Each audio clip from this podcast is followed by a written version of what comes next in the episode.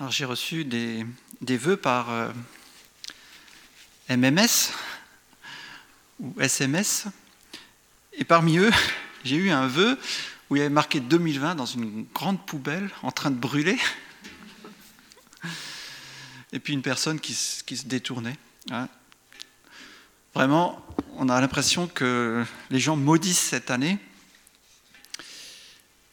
Et du coup, j'aimerais vous poser une question. Qui, d'après vous, râle beaucoup? On va faire un petit sondage. Alors, ceux qui pensent que les Français râlent beaucoup, levez la main. Voilà, j'ai au moins du 80% là. Qui pensent que les Anglais râlent beaucoup? Voilà. Personne? Vous ne connaissez pas les Anglais alors? Qui est-ce qui pense que les Allemands râlent beaucoup Ah, j'ai deux. J'en ai deux. Alors bon, la, la question a été posée, euh, et c'est dans un article de Pascal Neveu sur le site Atlantico euh, le 3 septembre, qui reprend ces chiffres. Alors, les nationalités qui râlent le plus, pour les Français, c'est 72%. Pour les Anglais, c'est 12%. Et pour les Allemands, c'est 6%. Alors on est un peu dans le record du monde. hein. Et pourtant, la Bible nous dit, ne murmurez pas. Alors, ça tombe mal pour les Français. Je vous invite à lire ce texte. On va l'afficher, c'est dans 1 Corinthiens 10, à partir du verset 10. Il nous est parlé de l'exemple du peuple d'Israël lorsqu'ils étaient dans le désert après leur sortie d'Égypte. Ne murmurez pas comme certains d'entre eux l'ont fait, de sorte qu'ils sont morts sous les coups du destructeur. Tous ces faits leur sont arrivés pour servir d'exemple. Et ils ont été écrits pour notre instruction à nous qui sommes arrivés à la fin des temps.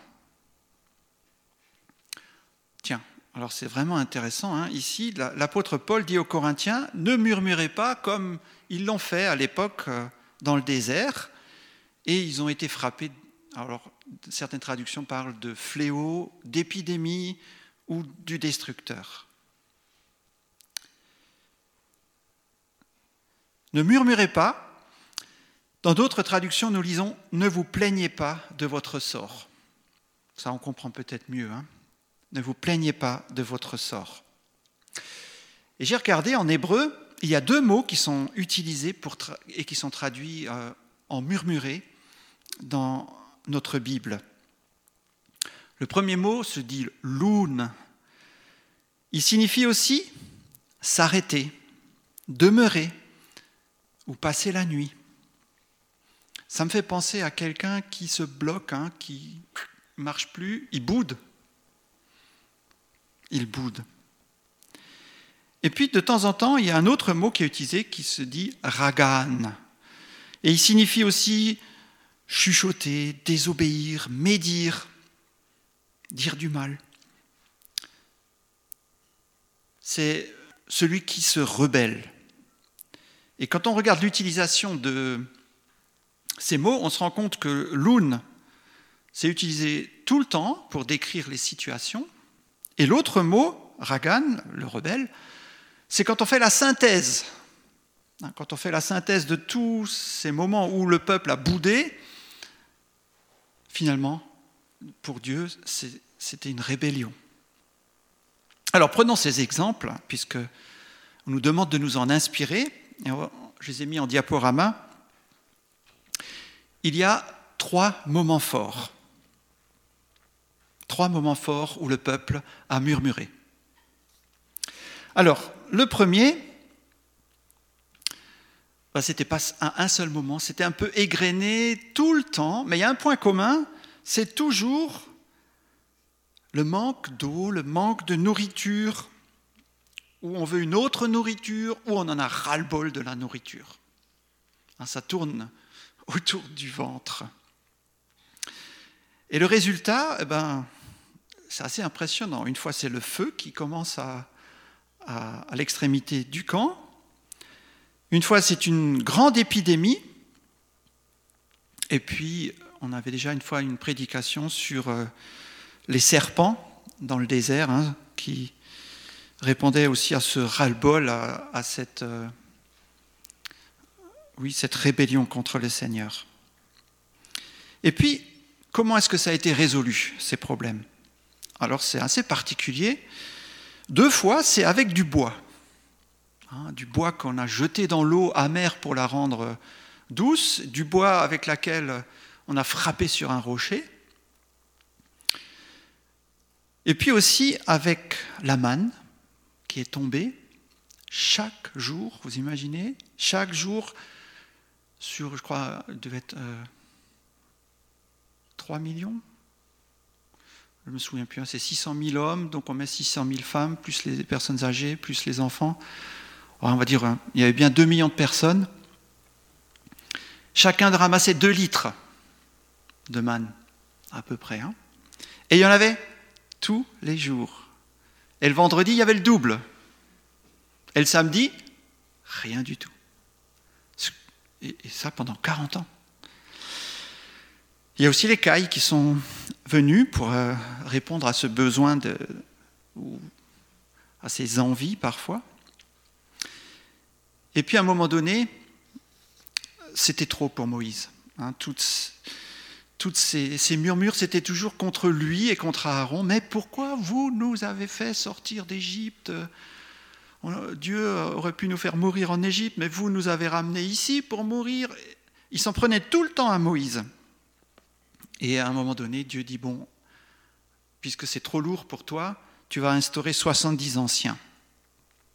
Et puis une autre réponse, c'était lorsque les serpents euh, étaient venus et avaient mordu des, des gens dans le campement, Moïse a fait le serpent de bronze qu'il suffisait de regarder pour vivre.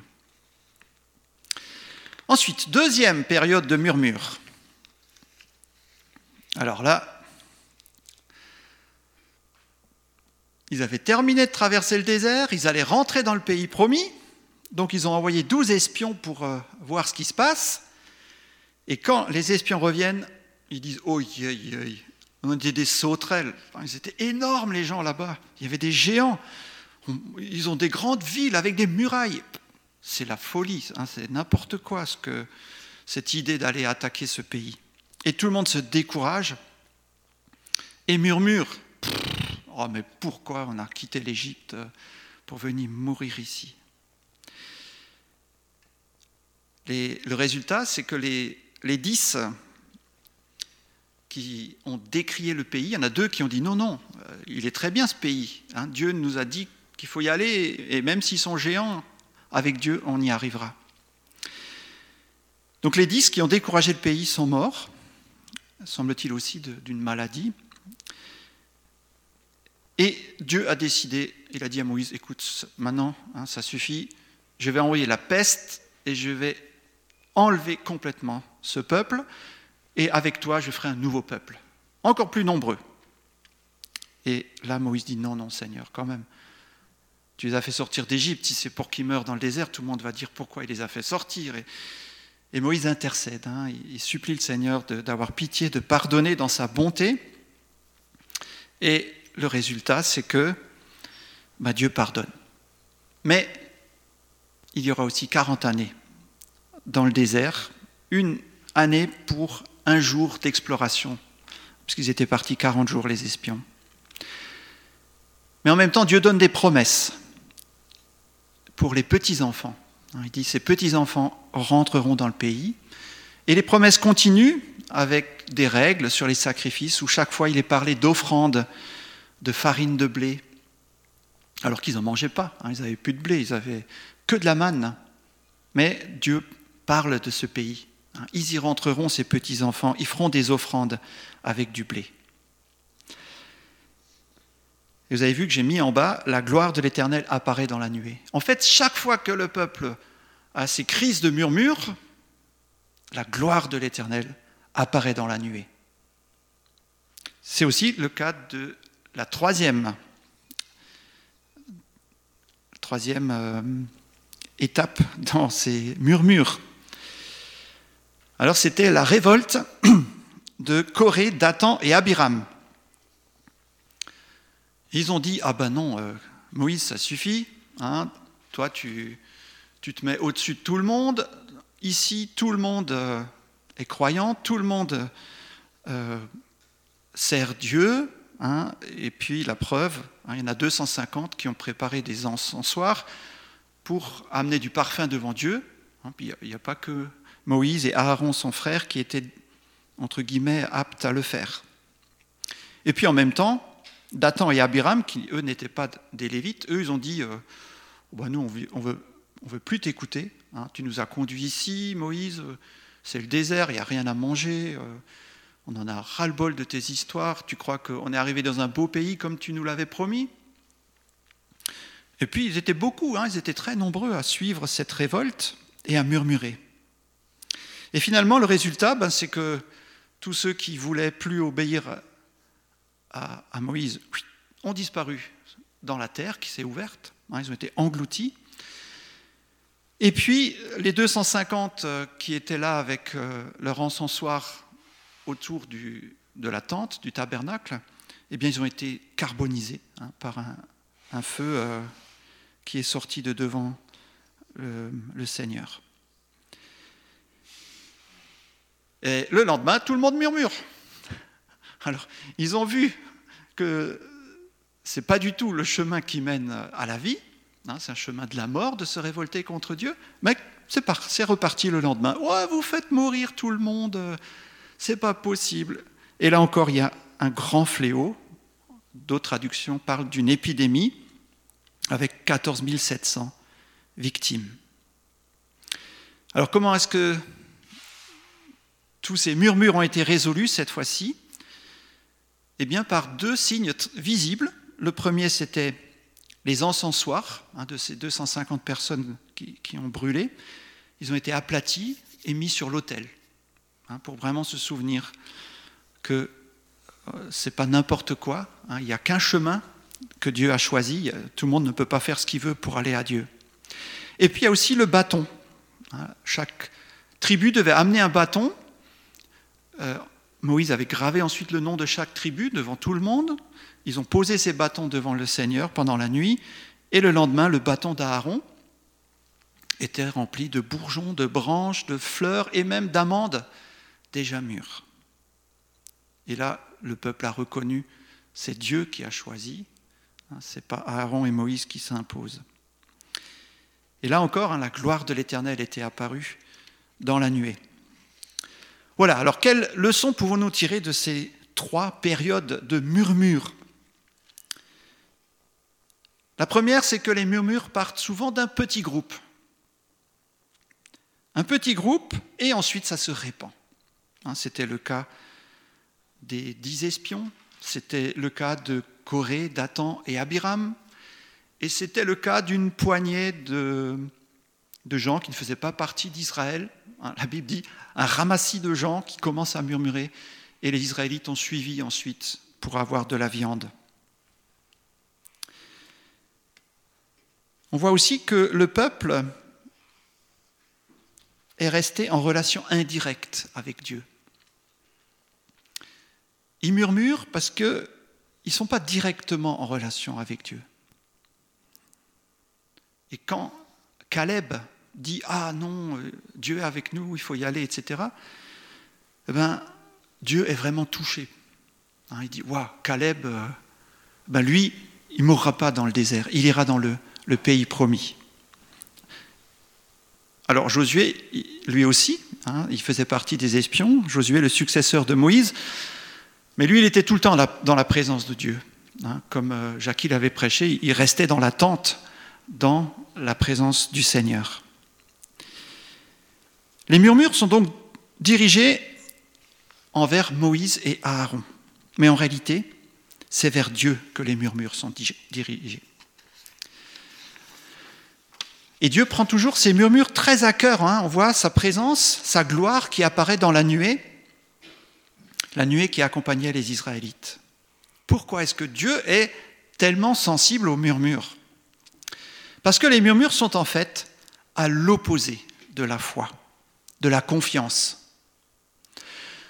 Je n'ai pas ce que je veux quand je veux, alors je fais des reproches à Dieu.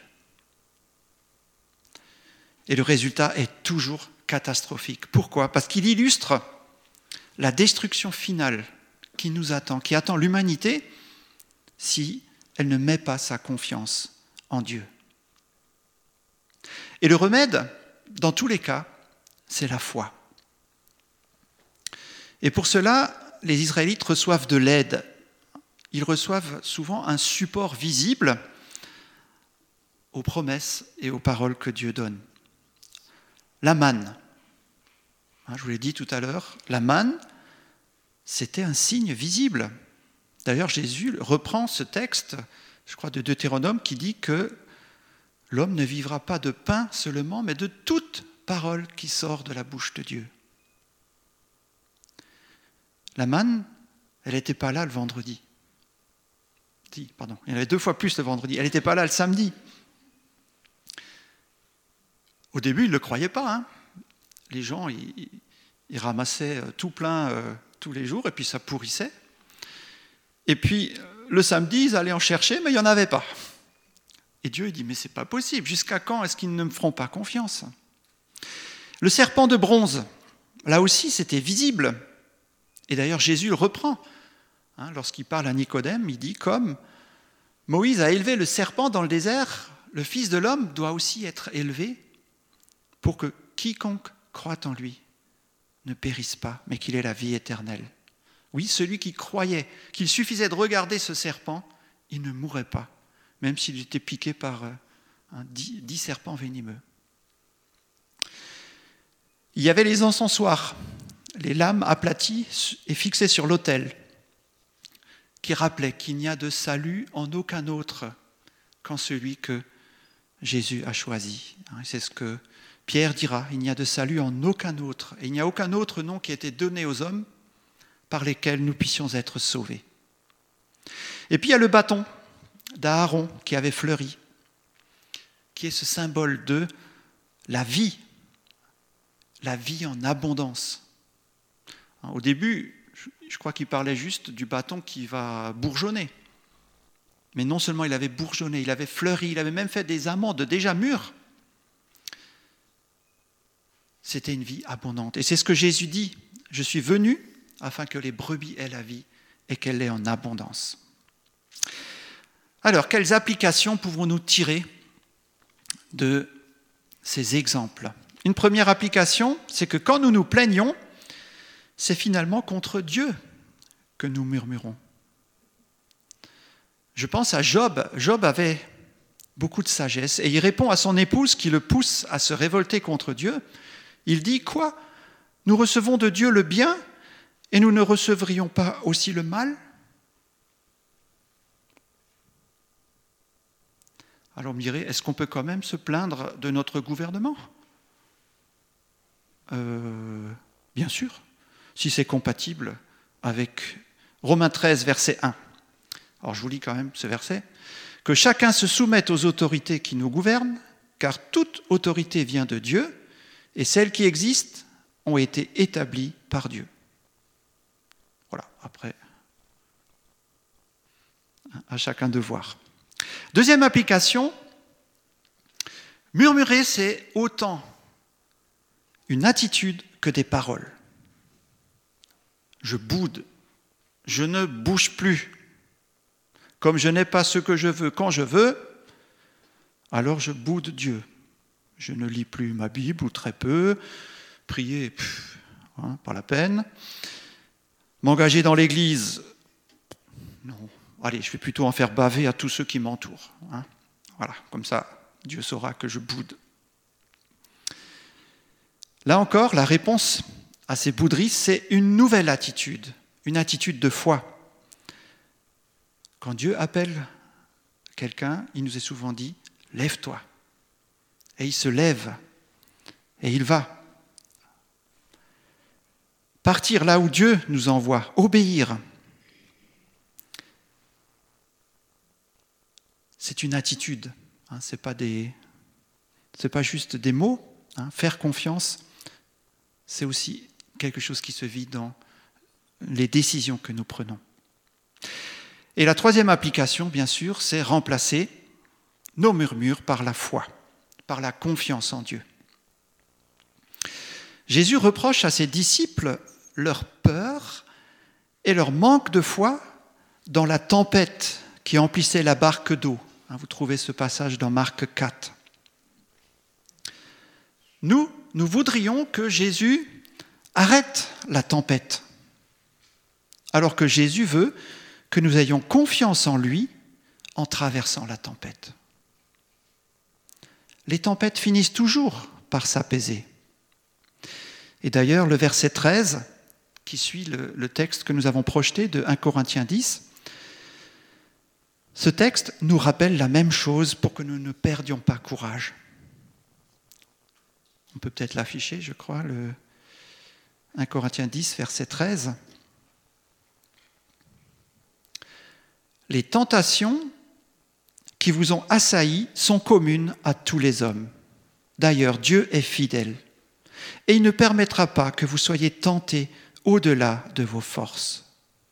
Au moment de la tentation, il préparera le moyen d'en sortir pour que vous puissiez y résister.